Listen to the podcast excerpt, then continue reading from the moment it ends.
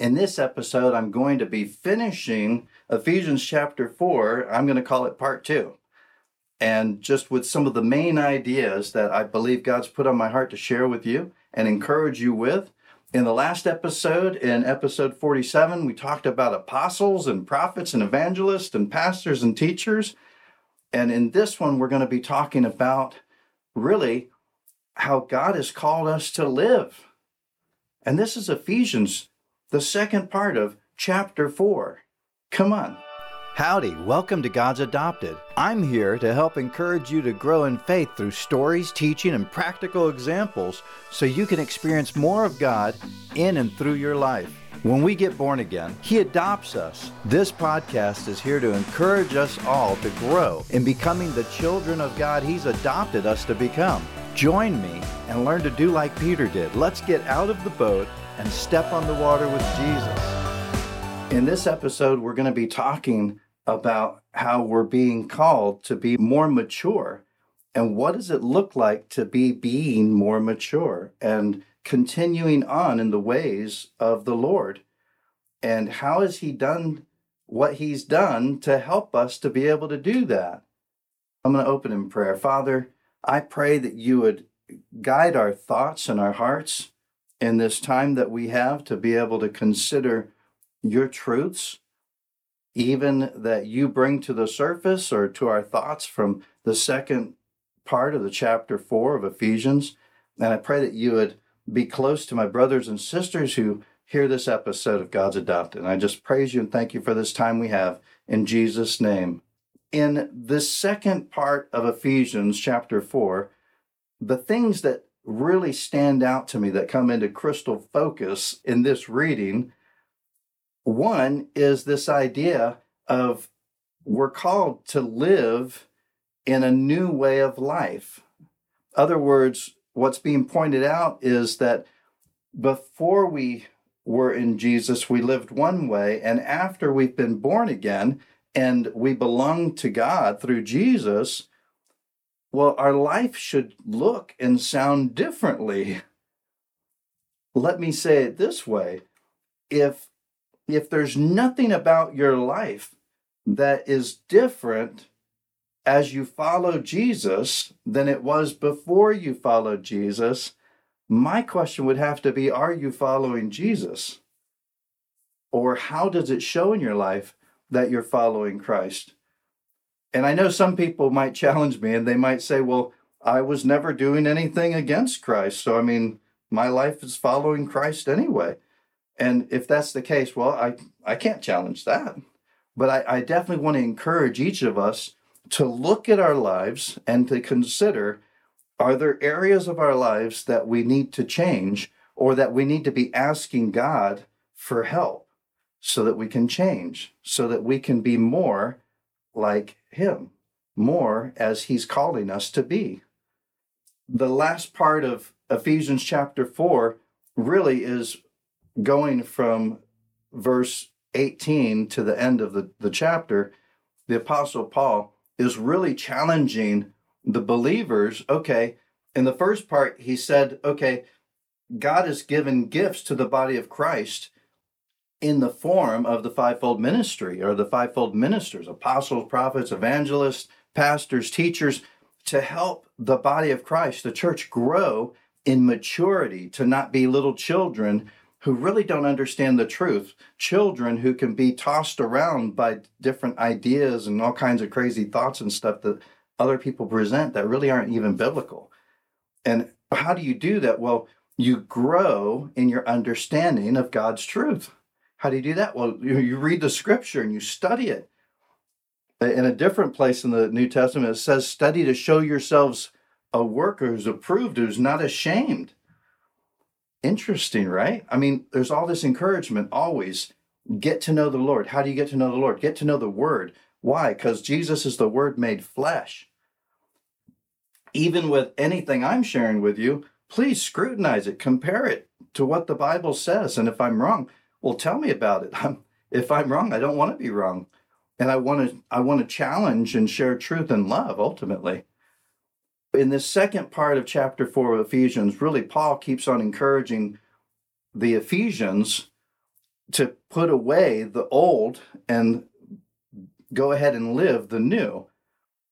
Starting with verse 22, he says this that you put away as concerning your formal way of life the old self that grows corrupt after the lust of deceit, and that you be renewed in the spirit of your mind, and put on the new self, who in the likeness of God has been created in righteousness and holiness of truth.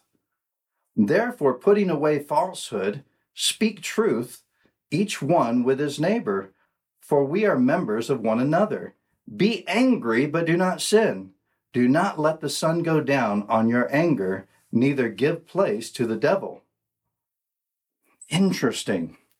The whole idea of, of put away your formal way of life, the old self, and how do you identify that old self? Well, that was your thinking and everything that leads you to do things that are not things that are pleasing to God. And in, in verse 23, he says that you be renewed in the spirit of your mind. Sure sounds similar to Romans chapter 12, verse 2, where he talks about be transformed by the renewing of your mind. Isn't it interesting? Why, why does it sound the same? Because it's the same truth being communicated to different people. But it's the same truth. And and here he's talking about putting putting on the new self and taking off the old. In in the Jewish culture, when they turn 12 respectively, they they go through bar mitzvah. Other words, they go from being a child to being an adult. And the Romans, you know, the Gentiles, these are not Jews. And the Romans, typically, when they turn 16, they would go from being a child to being identified as an adult. And they would they would change their toga. they would take off the old clothes, the their old self, and put on the new because they're going from being a child to being an adult. And part of that identification for some of them was in the clothes that they wore. I'm saying this because these are the people that Paul is talking to at that time, but he's also especially focusing on the idea of what's going on in your mind, what's going on in your thinking. As I've read this and thought about it, I can't help but to have certain passages come back to my mind uh, from the Gospel of John, chapter 8, going verse 31 through 36. I'm going to read this to you, and I think it'll be obvious why, I hope. And, and Jesus is speaking, and he says to the Jews who had believed him, Jesus said, If you hold to my teaching, you are really my disciples. Then you will know the truth, and the truth will set you free. And they answered him, We are Abraham's descendants and have never been slaves of anyone. How can you say that we shall be set free? Jesus replied, Very, very truly, I tell you, everyone who sins is a slave to sin. Now, a slave has no permanent place in the family, but a son belongs to it forever. So if the son sets you free, you will be free indeed. Isn't this interesting? Number one, uh, if if you hold to Jesus's teachings, then you're really his disciples.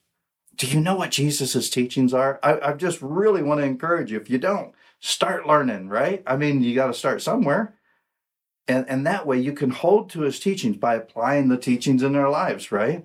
And we'll really be his disciples. And then we'll know the truth, and the truth will set us free. And what does that freedom mean? Now, isn't it interesting that some of these people listening who were Jewish they said, We are Abraham's descendants, have never been slaves of anyone. Isn't that curious? Because we know that Abraham's descendants were slaves. I mean, who did Moses rescue out of Egypt? And what were they doing in Egypt? And for how many years, right? Anyway, okay, let's keep going here. But Jesus says that everyone who sins is a slave to sin. So, what is he talking about being freed from? sin. And I want to challenge you with this is that if we've been born again and Jesus saves us. We, we can receive forgiveness of our sins. And as we hold to his teachings, we can know the truth, and the truth will set us free. And part of that freedom is that we can choose whether or not to be a slave to sin. Now, someone who's a slave has no choice. That's what I'm getting at here. And that's also what is making me think about some of this from what we were just reading in Ephesians. And so, back in Ephesians, in verse 23, Paul talks about that you be renewed in the spirit of your mind. I just can't help but to keep thinking about, oh wow, you know, I just I love how the apostle brings brings out Jesus's truths in love in a way that the listeners are able to hear what he's saying. He's encouraging us that we have a choice because we know Jesus. We've been born again. If you haven't, you can be. If you're a slave to sin, if there's stuff in your life that you are a slave to and you know it and you need help, reach out to me or somebody that you know who believes that you can have freedom and that you can have God's real help in your real life. Because if you don't know someone who believes in a living God who can help you in your living life, then I want to share about Jesus with you, please, because he is the living God. He died, yes, but he rose again. He's alive right now. And I just want to encourage you that that we can be free indeed. And some of that is a process, but not all of it. There's a lot of it that's not so much a process. What does it mean to put on the new self? It means to apply whatever God's taught you in your life, apply it. Do what He teaches you, apply it in your life, and keep on growing. Find out what else that He teaches you. In, in a different episode, quite a while back, I was sharing about the idea of, you know, I could give you a list of 100 ways to be a good Christian, a good mature Christian, but in truth, me giving you a list, even if my list is good and accurate and true, does you no good if you can't do anything with it. The best thing that I can do is I can say, well, here are ways that you can grow, and let me help you and encourage you to grow. But ultimately, whatever the Lord has taught you, that's what you have to apply in your life now. That's what He's expecting you to apply in your life. He knows what He's taught you, He knows what you've learned and what, what level of maturity you are at. And I always hope to encourage you to keep growing. Turn away from the old life and turn to the new life. And I want to pinpoint and really highlight this next two verses where the Bible says in verse 26 and 27, the apostle says this Be angry, but do not sin. Do not let the sun go down on your anger, neither give place to the devil a few things happening here. Number one, one way to give a place to the enemy, our spiritual enemy in our lives, is to not handle anger in a godly way. There are people who say and believe that being angry and getting angry is sinful. But if that was true, then they would have to say that God is sinful. And God is not sinful, He does not sin. Look in the Gospels. Do you think Jesus ever got angry in the Gospels? Hello, of course. But did Jesus ever sin? No way. Can we be angry and not sin? Well, he says that's what we ought to do here be angry, but do not sin. Why would God tell us to do something that we can't do?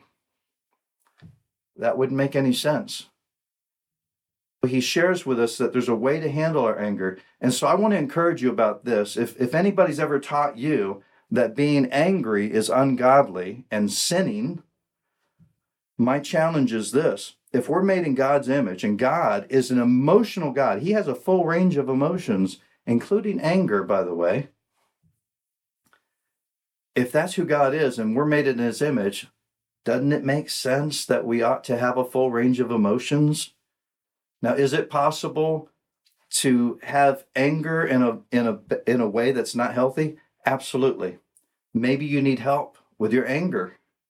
Maybe maybe you could use some help in understanding anger better.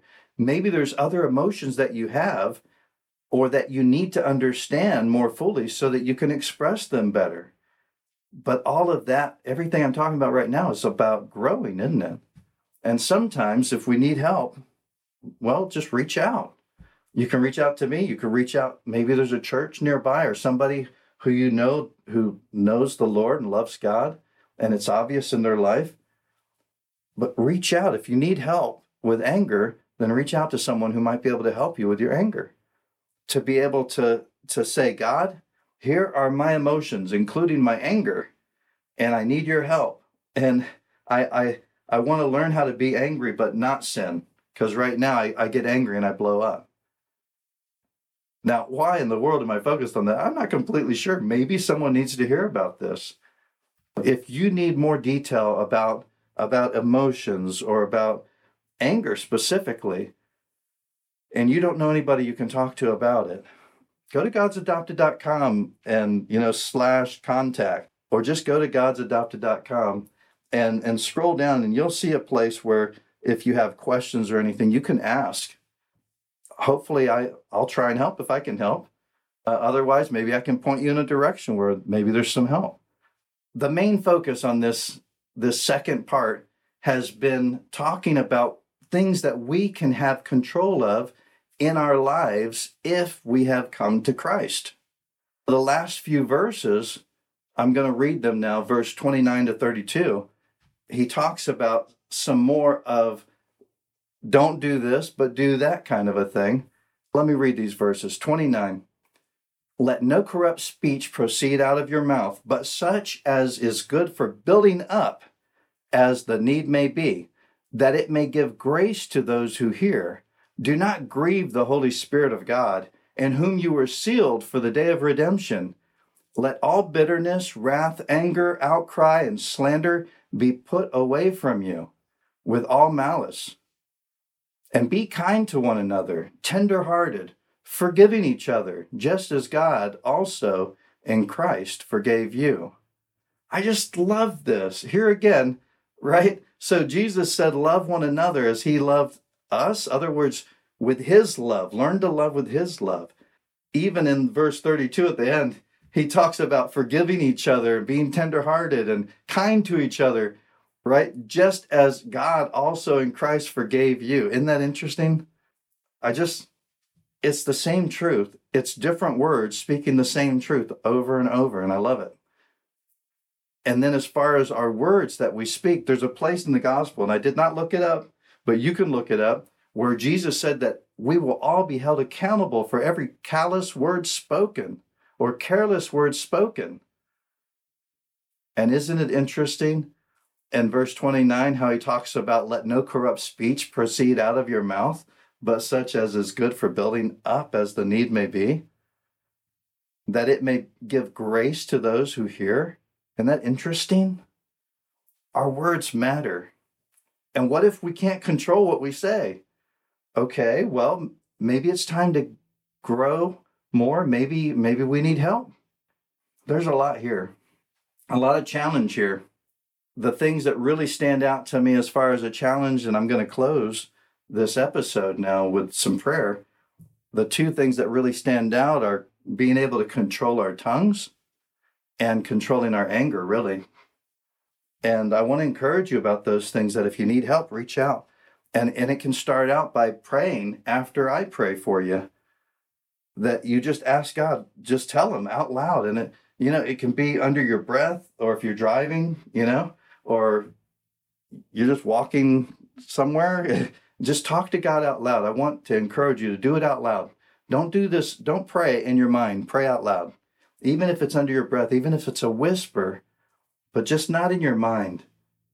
There's something special about getting our whole being involved and not just our thinking. Sometimes when we think our prayers, sometimes it's almost like it feels like nothing happens at all, but something's different when we actually get involved more than just our thoughts.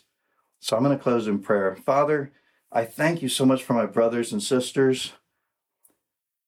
Oh, Lord, I pray that you'd be close to each of us. And Lord, especially if, if there's anyone who's struggling with anger and not knowing what to do about it, or, or maybe they know that their anger is, it, it's just not, it's not in control. It's out of control. It's out of your control. And they know that you call them to anger but don't sin and they need help with that.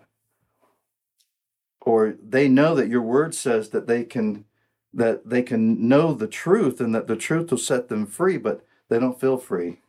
And Lord, about our tongues and what we say and the kind of things that we say, Lord, for anyone who's challenged about, they know that there's stuff that they say that they they need to stop saying certain things or talking in a certain way that it's the opposite of what you've called them to. Lord, I pray that you'd come near to each of us and encourage us and help us to pray to you out loud and to ask you for help. And I pray that you would bring help to each of us who asked for your help. I pray that you would bring your help and that you'd be glorified through it. And in and through our lives, we lift up ourselves and each other to you. And I pray for your blessings on all those who hear this and their families represented also, Father. In Jesus' name, Amen. I love seeing how our real living God is working in and through our real living lives in this real world. Please subscribe to this podcast and keep listening. If you've been blessed or encouraged in some way and want to leave a review, please do that by writing your review on iTunes. If you haven't already, please drop in and say howdy in our Facebook group when you can. See you next time on The Water with Jesus.